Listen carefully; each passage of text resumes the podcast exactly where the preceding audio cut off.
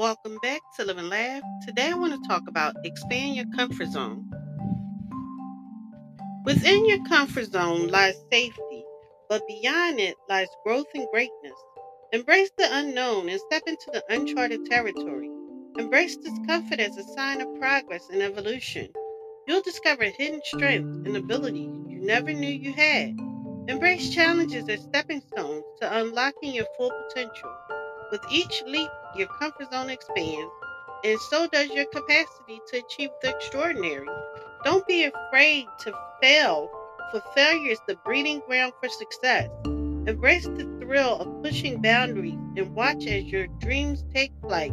Remember, the magic happens when you dare to expand your comfort zone. Thank you for listening. If you know anyone that can benefit from this, please go ahead and share it.